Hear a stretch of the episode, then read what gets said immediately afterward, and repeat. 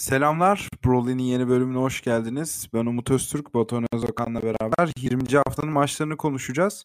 19. haftadan hiç ara vermeden direkt 20. haftaya geçtik ve yine bir hafta içi fikstürü ama epey leziz maçlar var şu anda kağıt üzerinde. Kesinlikle öyle. Yani Premier Lig'de inanılmaz bir tempodayız şu anda. Artık hangi maç hangi haftanın daha ertelenen maçlar var. Onlar ne zaman oynanacak bilmiyoruz. Yani bu şekilde bakalım en azından az bir şey kaldı bu yoğun fixture tamamlamasına. Kazasız belasız atlatacağız umarım. O zaman hiç vakit kaybetmeden ilk maçımızla başlayalım. Konuşmayı istediğim ilk maç Southampton Tottenham. Benim bu hafta içi fikstüründe en yükseldiğim maç olacak bu maç ki This England'ı da bu temalı bir sayıyla çıkarttık salı günü. Hafta sonu kazanan iki takım o yüzden formda iki takım denebilir. Southampton uzun süre sonra galibiyet aldı. Tottenham zaten Antonio Conte ile beraber zirveye doğru tırmanışını başlattı. O yüzden böyle iki güçlü takımı izlemek bayağı hoşumuza gidecek herhalde bugün. Yani kesinlikle bugün 6 seansında 3 maç var. Yani diğer maçlar nispeten geri planda kalabilecek durumda şu anda Southampton Tottenham'a nazaran. Yani senin de söylediğin gibi hafta sonu iki takımın da kazandığı bir hafta oldu. Yani ikisi de formda geliyor. Keyifli bir mücadele bizi bekliyor. Kesinlikle öyle. Bu arada da ertelenen iki maçımız var. Onlardan da bahsedelim. Sadece oynanacaklar üzerinde durduk ama Arsenal, Wolverhampton ve Leeds United Aston Villa maçları vakalar nedeniyle ertelendi. Ve bu maç üzerinde durmaya devam edecek olursak Southampton'da Stephens, Nathan Tella ve Lianco pozitif vaka. Bunların aslında ne kadar kilit parçaları olduğunu düşünürsek Southampton adına önemli eksiklikler olacak. Ve Tottenham'da da minik de olsa bir rotasyon bekleniyor. Oliver Skip'in yerine Harry Winks ve Endombele'den biri sahada çıkacak. Ki beklerde de minik çaplı bir rotasyon bekliyormuş. Benim bu notları aldığım Sportsmall sitesi. Onun dışında ekleyeceğin şeyler varsa dinleyeyim.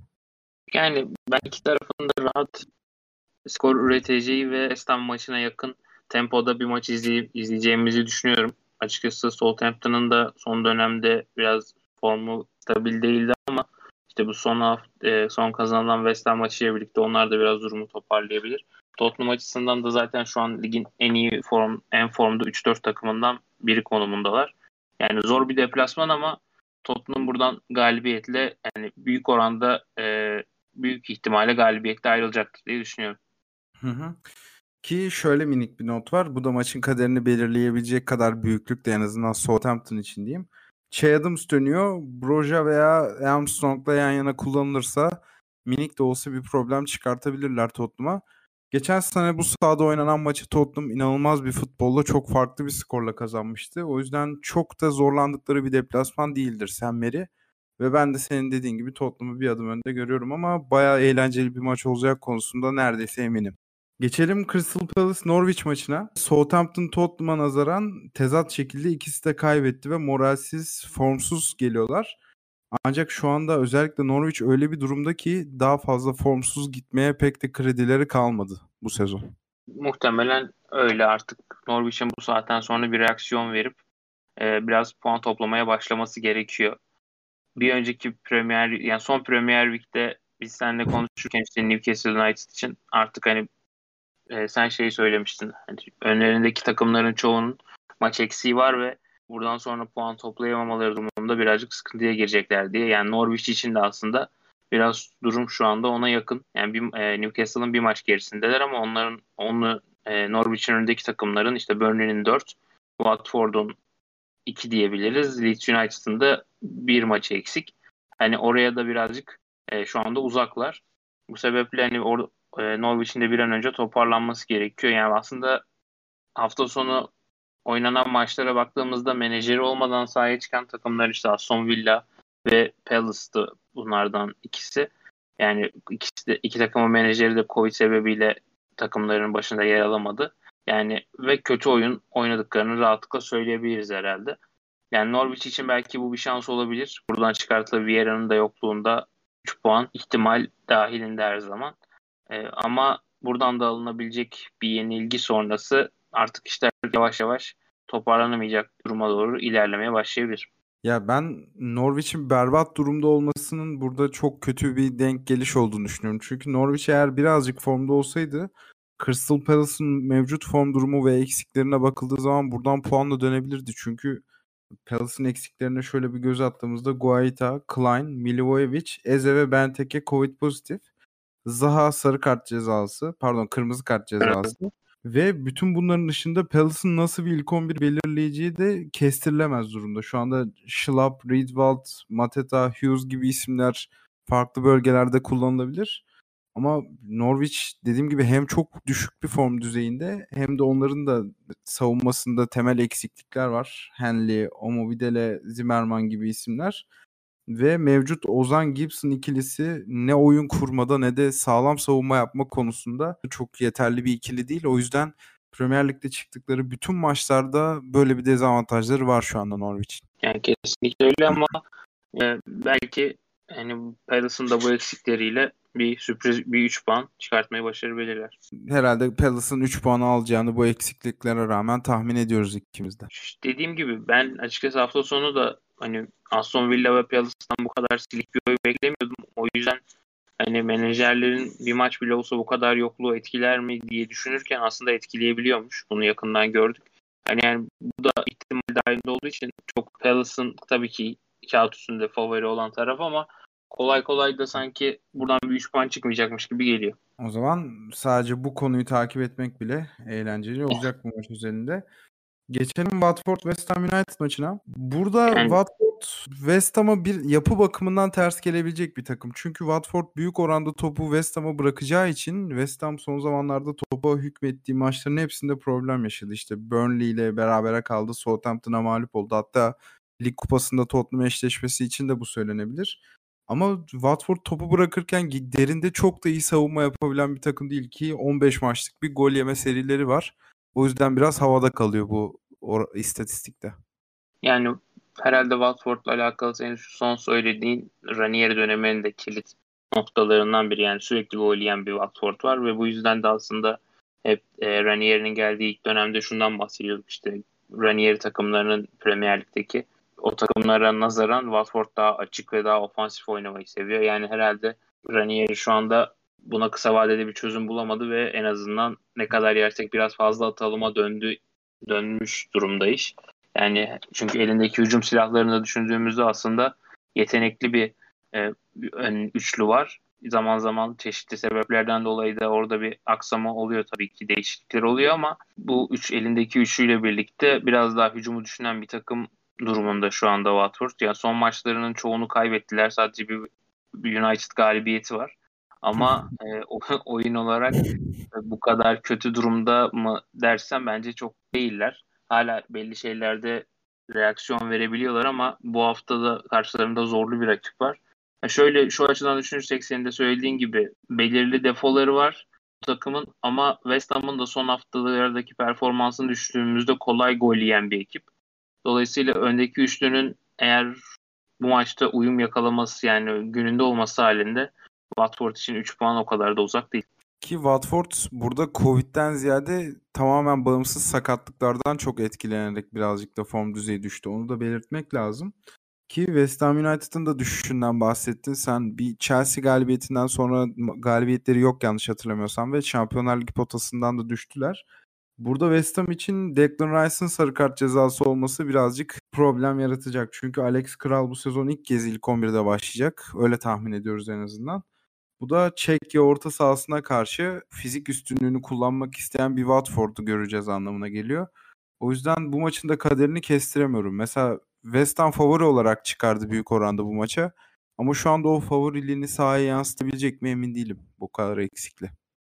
O halde ekleyeceğimiz bir şey yoksa geçelim bu akşamın final maçına. Leicester Liverpool aslında isim üzerinde çok çetin bir eşleşme gibi gözüküyor ama özellikle Leicester kanadındaki eksiklikler maalesef çok maç için bunu söylüyoruz. Bu maçın da kağıt üzerindeki kadar eğlenceli geçmeyeceğini ve Liverpool tarafından domine edileceğini tahminini yaptırıyor bana. Yani iki takımın aslında geçtiğimiz hafta Lig Kupası'nda oynadığı maçta da ben hani rotasyon işte Leicester'daki eksikler sebebiyle belki çok zevksiz bir maç izleyeceğimizi düşünüyorduk ama orada tam aksine inanılmaz keyifli bir mücadele izledik. Yani Leicester'ın da eksiklerine rağmen aslında hafta sonu City'ye karşı neler yapabildiğini de gördük ve orada da keyifli bir mücadele vardı. Yani ben o kadar kalitesi düşük ya da seyir az bir maç beklemiyorum ama hani bu sefer de işte Brandon Rodgers bu kadar işte eksikle daha da kapalı oynayalım diye bir tercih yaparsa belki orada bir kitlenme olur ama hafta sonu belki skorun da etkisiyle bir anda Leicester bu kadar açıldı. Yani ben yine de tüm bu olumsuzluklara rağmen bugün keyifli bir mücadele bekliyorum yine. Hı hı. Aslında o lig kupası eşleşmesinin altını çizdiğin çok güzel oldu. Çünkü aslında herhangi bir lig kupası maçından daha tansiyonu yüksek, daha gergin bir maç izledik orada ve o penaltılara giden maçta Jota'nın galibiyeti getiren penaltıyı attıktan sonra yaptığı hareket vesaire bu ikili arasındaki herhangi bir 90 dakikanın çok da sakin geçmeyeceğini söylüyor bize. Liverpool'da eksiklikler tamamlanıyor. Henderson, Fabinho, Keita gibi bir üçlüyü kurabildiler.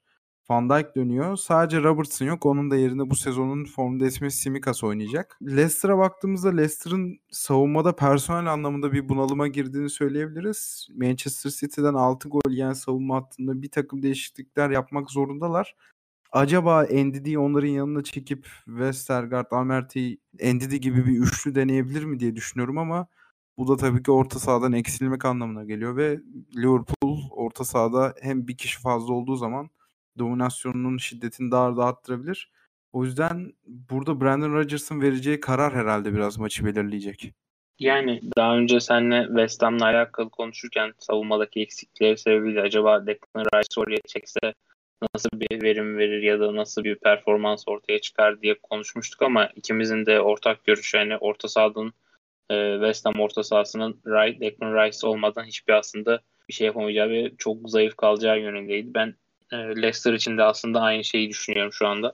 Yani Ndidi'nin o denklemden çıkması, bir arkaya kayması bence şu an çok verimsiz bir Leicester orta sahası oluşturacak ki hani orta sahadaki diğer iki ismi düşündüğümüzde işte Tillemans ve James Madison. Ya bunlar da savunma yönü ağırlıklı olan oyuncular değil. Dolayısıyla oraya da hani yerini Ndidi'nin yerine dolduracak oyuncu da tam e, uyum sağlayamayabilir. O yüzden hani stoper hattını e, orta sahadan ziyade en azından daha deneyimsiz ya da farklı bir şekilde bekten devşirerek yapmak daha akılcı geliyor bana. O zaman bu maç üzerine ekleyeceğimiz bir şey var mı? Ben tam kadroya yakın bir Liverpool'un bu maçı domine edeceğini Hı-hı. ve farklı kazanacağını düşünüyorum açıkçası. Yani skor olarak ben de biraz yüksek skorlu bekliyorum. Hafta sonu oynanan City maçına benzer tempoyu da görmemiz fazlasıyla mümkün. Kesinlikle ve bugünü kapatalım. Yarına geçelim. Yarın çok güzel bir eşleşmeyle başlıyor. Chelsea-Brighton. Chelsea de az, az önce Liverpool üzerinde söylediğimiz gibi ideal kadrosuna yakın bir seviyeye ulaştı ki biz programa girmeden önce Chilwell'in sezonu kapattığı açıklandı. Kante ve Silva yok bu maç özelinde. Onun dışında Havertz ve Werner de şüpheliymiş ama Lukaku, Kovacic gibi eksikliklerin dönmesi burada Chelsea adına sevindirici. yani Lukaku'nun hafta sonu nasıl bir verim verdiğini bir kez daha görmüş olduk ve bu takım için ne kadar önemli olduğunu bir daha bir kez daha hissettirdi aslında. Yani ön alanda yaşadıkları sorun ilk başlarda biraz çözülmeye başlamıştı. İşte kanat oyuncularının e, ve farklı isimlerin skor üretmesiyle birlikte o sorun büyük oranda çözülmüş gibi gözüküyordu ama ilerleyen haftalarda bir probleme dönüşmeye başladı ve ön alandaki yetersizlik de aslında birazcık savunmayı da e, etkiledi. Ama Lukaku'nun dönmesi Chelsea adına büyük bir kazanç. Yani onun haricinde çok büyük bir majör eksikleri yok şu anda. Çoğu oyuncu dönmeye başlamış durumda. Yani Chilwell büyük bir kayıp ama Tuchel zaten bu sezon Marcos Alonso ile birlikte çok e, sık rotasyona sokuyordu ikisine. Alonso burada biraz daha fazla süre alacak. Devre arası o, oraya bir takviye olur mu çok emin değilim. O riske girerler mi ama Alonso sezon sonuna kadar hani belirli küçük rotasyonlarla orayı tamamlayabilir gibi duruyor şu anda. Yani ben Chelsea'nin açıkçası bu hafta çok bu, hafta derken Brighton karşılaşmasında çok sorun yaşayacağını sanmıyorum. Aston Villa ile alakalı çekincelerim vardı mevcut form durumu sebebiyle ve oynadıkları yeni oyunla birlikte. Ama oradan 3 puanlı rahat bir şekilde almaları ve oyun olarak çok aksamadan çıkmaları da aslında takıma dönen oyuncuların büyük bir sorun yaşamadığını ve o arada kaybolan sürenin de telafi edildiğini gösterdi. O yüzden ben rahat bir Chelsea galibiyeti bekliyorum yarın. Ben de Brighton üzerine bir şeyler ekleyeyim. Brighton'da bu hafta sonu Brentford maçında gördüğümüz şeyler çok ilgi çekiciydi. Graham Potter bu sene hem dörtlü savunmayı hem de çift forveti zaman zaman kullandı ama bunların ikisini de aynı maçta ilk kez kullandığını gördüm ben. 4-3-1-2 tarzı bir dizilişleri vardı ve bu da çok etkiyi yarattı açıkçası. Brentford buna karşı hiç hazırlıklı gibi gelmedi bana. Atılan gollerin güzelliğinden bahsetmiştik işte çok da kaçan pozisyon vesaire var. Burada Lallana Brentford maçında 6 numara kullanıldı. Yanlarında da içlerde Mbappe ve McAllister vardı. Ön tarafta da Trossard ve Mbappé'yi atarak arkalarına da Moder'i yerleştirerek bir hücum kurguladı. Burada Bissouma'nın tekrar dönmesi Bissouma'nın savunma önündeki rolü alacağını yorumunu yaptırıyor bana. Lallana'nın da 10 numaraya geçmesi yaratıcılık bakımından bir parça daha öne atabilir Brighton'ı. Welbeck'in de Trossard yerine hafif bir sakatlığı vardı Trossard'ın maçtan sonra. Welbeck de oyuna girdikten sonra çok iyi gözüktü açıkçası Brentford'a karşı. O yüzden Welbeck Mope ikilisinin de Chelsea'nin üçlü savunmasına karşı ufak da olsa bir problem yaratacağını öngörüyorum ben. Onun dışında Brighton bu sene genellikle üçlü savunmayı tercih ediyordu ama Chelsea'ye karşı bunu terk ederler mi veya bunu kullanırlar mı? Büyük merak konusu benim için açıkçası. İki ismi de yan yana yazınca çok böyle bariz bir şekilde böyle karamole bir penaltı izlenimi doğuyor gibi geldi bana. Bir anda böyle hani daha önce bu şeyi tahmini Watford United maçında bulun yapmıştım. Bu kez daha gündeme getireyim. Evet orada Deheya maalesef kehanetimizin gerçekleşmesini engellemişti Olsun. ama. En azından penaltı olmuştu. Kesinlikle.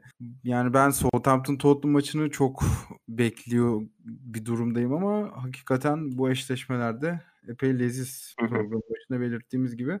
Geçelim Brentford Manchester City maçına. Brentford harika bir 2021 geçirdi ve bu mükemmel yılı güzel de bir finalde tamamlamak istiyorlar ama karşılarında da bir ejderha var şu anda. Yani kesinlikle ejderha, silindir, her türlü benzetmeyi yapabiliriz şu anda City için.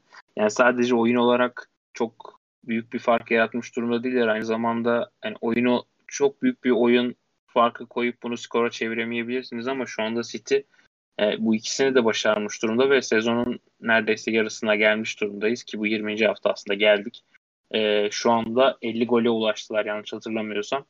E, yani inanılmaz bir seviyedeler. Bu maçta da belirleyici kriter aslında Brentford'un koyacağı direnç olacak.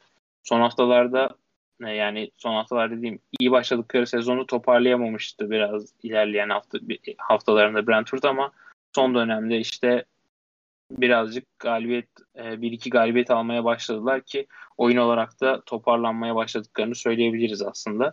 Yani Brentford açısından zaten hedef bu sene ligde kalmak. O yüzden de hani olabildiğince e, tüm maçlardan puan çıkartmaya çalışıyorlar. Yani burada en büyük sorun City'nin oyun akışkanlığı ve Brentford'un buna nasıl reaksiyon vereceği.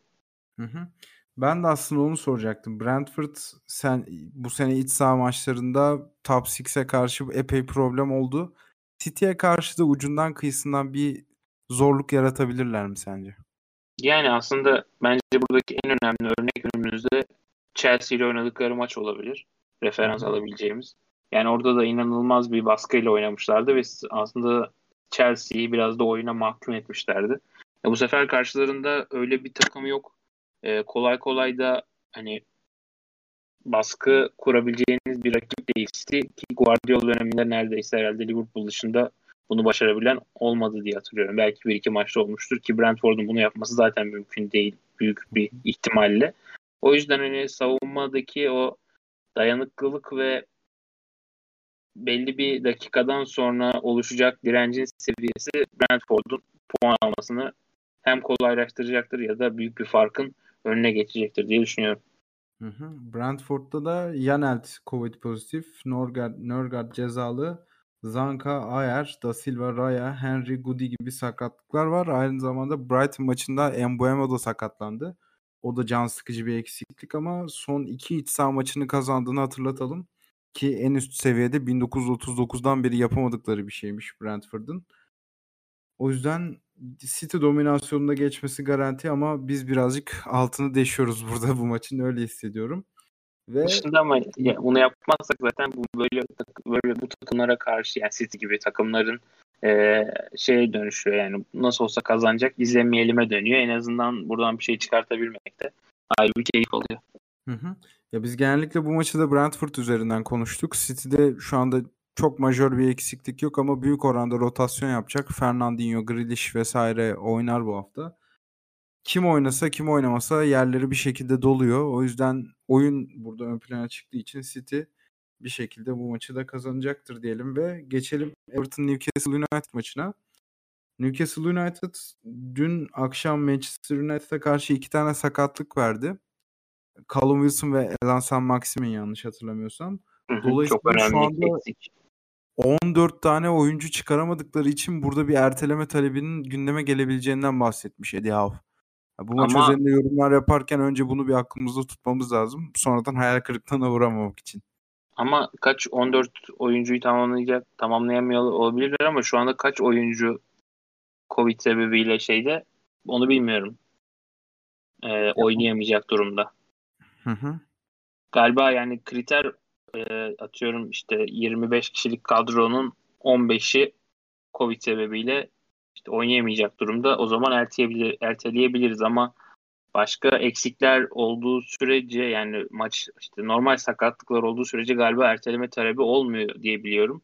Hani kadroyu bir şekilde altyapıdan oyuncularla dolduracaklar gibi gözüküyor en azından şimdilik. E, yani en azından Leeds United'ın yaptığı gibi. Leeds United bu hamleyi yaparak çok ağır mağlubiyetler aldı. Ve bu sadece onların yaşayacağı bir kader de değil yani. Yani kesinlikle öyle. Maalesef e, normal sakatlıkların dışında işte Covid gibi bir sorun da şu an hala devam ediyor ve takımlar bazı oyuncuları oynatamıyor. İşte normal sakatlıklar da üstüne eklenince e, farklı sorunlar doğabiliyor. Yani Newcastle'ın buraya tam kadro geldiğinde aslında Everton'dan 3 puanı rahatlıkla alabilecek durumda olduğunu da söyleyebiliriz. Çok kötü giden bir Everton var. Hani belli oyun oyundaki belli doğruları yaptığında aslında Newcastle'ın son durum son formuyla rahatlıkla Everton'a karşı bir üstünlük kurabileceğini de rahatlıkla söyleyebilirdik ama senin de söylediğin gibi çok fazla eksikleri var ve nasıl bir 11 ya da nasıl bir kadro çıkacak onu bilmiyoruz. Yani Newcastle'ın önündeki en büyük engel de şu an için bu sanırım. Hı hı. Aslında ben de benzer minvalde şeyler söyleyecektim. Sam Maximan ve Wilson'ın olduğu takdirde burada 19 maçta bir galibiyet alan Newcastle'ın en azından kaybetmeyeceğini ön plana çıkartacaktım. Çok sürpriz bir tahmin gibi gelebilir ama gerçekten son form durumlarına baktığımız zaman ve son yıllarda Goodison Park'ta oynanan Newcastle maçlarına baktığımız zaman bu çok da sürpriz değil. Everton son 3 Goodison Park ziyaretinde eli boş gönderemedi Newcastle United'ı. Ve Newcastle çok etkileyici bir Manchester United sınavını geride bırakarak burada favori olabilirdi ama bu maçın üzerinde hep bir soru işareti var açıkçası şu anda. O son Eddie Howe'ın yaptığı açıklamadan sonra. Yani kesinlikle öyle. Hani Premier Lig dediğim gibi tamam bu kadar eksiğiniz var dikkate alalım deyip maçı da erteleyebilir ama dediğim gibi yani Covid sebebiyle oynatamadığınız oyuncu sayısı 4-5. Buna bir mazeret olarak kabul etmiyoruz deyip maçın oynanmasına da karar verebilir. Hı hı. O zaman geçelim 20. haftanın son maçına. Manchester United Old Trafford'da Burnley'i ağırlayacak. Açıkçası benim şu anda kafamda hiç kurgulayamadığım bir maç. O yüzden direkt sözü sana atıp senden biraz maçın notlarını dinlemek istiyorum. Yani dün oynanan Newcastle maçı gerçekten bir hayal kırıklığıydı aslında United açısından. Sanki Solskjaer döneminin den bir parça izliyoruz gibi bir izlenim oluştu bende. Yani hiçbir şey üretemeyen, hiçbir varlık gösteremeyen bir United vardı sahada. Yani ne reaksiyon verebildi takım ne bir şey üretebildi. Çok sıkıştı oyun ki e, orta saha ikilisi hani McTominay Fred de Bruno Fernandes kanat rolün kanat oyun kanatta oynuyordu. Bu da bir aslında sorun. Fernandes'in ortadan başka yerlere kaydığı senaryolarda United maalesef verimsiz kalıyor. Yani 4-2-2'nin e, kanattaki ikiliden biri Fernandes kesinlikle olmamalı. Yani bu sistem aslında birazcık orta sahadaki oyuncuların da dinamik ve e, çabuk oyunculardan olması gerektiği bir sistem. Yani Bruno Fernandes tam bu şeyi karşılamıyor, karşılayamıyor diyeyim teknik özellikleri sebebiyle. Yani bundan kaynaklı olarak da mecburen ona yer bulurken biraz aslında Ragnik zorlanıyor. Ki onu bence çözmesi gereken şu anda önündeki sorunlardan biri bu. Kesemeyeceğine göre ya sistemi değiştirecek ya da ortaya koyup birazcık e, taviz vermiş olacak. Yani şu anda açıkçası United'ın ne oynamaya çalıştığı az çok belli ama personel olarak şu anda bunu gerçekleştirebilecek kapasitede değil. Yani presle alakalı ilk başta ümit vadeden şeyler göstermişlerdi ama Newcastle gibi iyi savunma yapan ya da iyi e, alanı kapatan o iki bloğun arasını çok iyi kapatan takımlar işte o presi bir şekilde e, hem hücuma çıkışlarda kırıyor hem de savunmada sorun e, yarattığını dün gördük ki ondan önceki birkaç maçta bunu e, benzeri senaryolarda oldu. Şimdi yarın karşısında United'ın Burnley var. Ligin herhalde savunmayla en çok özdeşleşen takımlarından biri. Yani top yine United'da kalacak ve e, bu sefer United'ın bir şeyler üretmesi gerekecek. E, mevcut kadroda üretici anlamında şu anda Fernandez var. Ronaldo tam üretici olmasa bile skorer bir üreticilik, skor, skor üstünden üretici diyebiliriz belki. Yani bu sebeple yarın da zor bir maç bekliyor United'ı bence. Bu içeride kazanılan 1-0 bir maç vardı son haftalarda oynanan Fred'in attığı gol. Hı hı. Hangi maçta? Ha, Palace maçına benzer bir e, karşılaşma izlememiz mümkün diye düşünüyorum. Hı hı. Ya çok güzel özetledin. Fazla ekleyeceğim bir şey yok. Newcastle United gibi derinde bekleyen bir takıma karşı bu kadar zorlanan bir Manchester United Newcastle'dan daha iyi bir savunma takımı olan Burnley'e karşı ne yapacak? Çok büyük soru işareti ama bu maçın bir nevi de reaksiyon verme maçı haline gelmesi burada bir şekilde bireysel ayaklarla bu maçı çözeceklerini yorumunu yaptırıyor bana.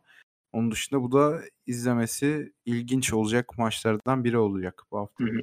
Kesinlikle yani en azından United'ın e, artık yavaş yavaş transfer dönemi de geliyor. Muhtemelen belki çoğu ismi ya da birlikte gördüğümüz son maç olabilir. Yani isim, bazı isimlerin ayrılmasını ben bekliyorum kadrodan. Ki bunlara her ne kadar reddedilse de Cavani'nin de ben o denkleme dahil olacağını düşünüyorum. Onun haricinde de en azından bir orta saha ve e, beklerle alakalı bir değişim bekliyorum. Hı hı.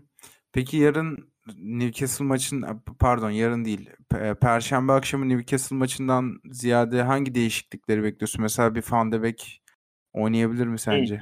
Ya ben ilk takıma geldiği günden beri Van de Beek'in oynamasını aslında isteyen biriyim. Yani McTominay'in yanındaki isim bence Fred'den ziyade Van de Beek gibi bir ismin olması ki e, kanatta illa birini deneyecekse bence Bruno Fernandes yerine Van de Beek daha uygun gibi olabilir. Tam hiçbir şekilde bu iki ne Fernandes ne Van de Beek oraya uymayacak. Ama illa birini seçecekse onlardan birini tercih etmek daha uygun olabilir. Yani orta sahada bir pasör ya da oyun kurabilecek bir ismin varlığı aslında şu sistemi daha kolay hale getirebilecek diye düşünüyorum. Hı hı. Ya maçı konuşurken düşündükçe maç zor bir hale geliyor. Çünkü hı hı. United'ın özellikle Rangnick geldiğinden beri ki sezon başından beri bu devam ediyor. Tek hücum planı en azından az sayıda olan hücum planlarından en öne çıkanı Bruno Fernandes'in derinde top alıp Ronaldo'ya kafayı kaldırıp attığı uzun toplar ama Burnley savunmasının alameti farikası da herhalde bu uzun toplarda hiç hata yapmamak. O yüzden çok daha zor olabilir hakikaten iç sahada olmasına rağmen. Yani Burnley'nin stoperlerini de düşündüğümüzde işte Tarkovski, Ben Mee yani rahatlıkla ligde çoğu e, oyuncuya üstünlük sağlayabilecek isimler bunlar. Yani bu sebeple hani senin de söylediğin gibi o kadar uzun topa karşı iyi zaten çok iyi bir savunma takımı ki Premier Lig'de herhalde yükseldiklerinden beri en iyi savunma takımlarından biri olarak adlandırabiliriz. Yani burada maçın zorlaştıran şey aslında tamamen United'ın bilinmezliği. Yani e, atıyorum ligin şu anda en iyi savunma yapan takımlarından bir karma yapsak ve herhangi City'nin önüne koysak herhalde kimse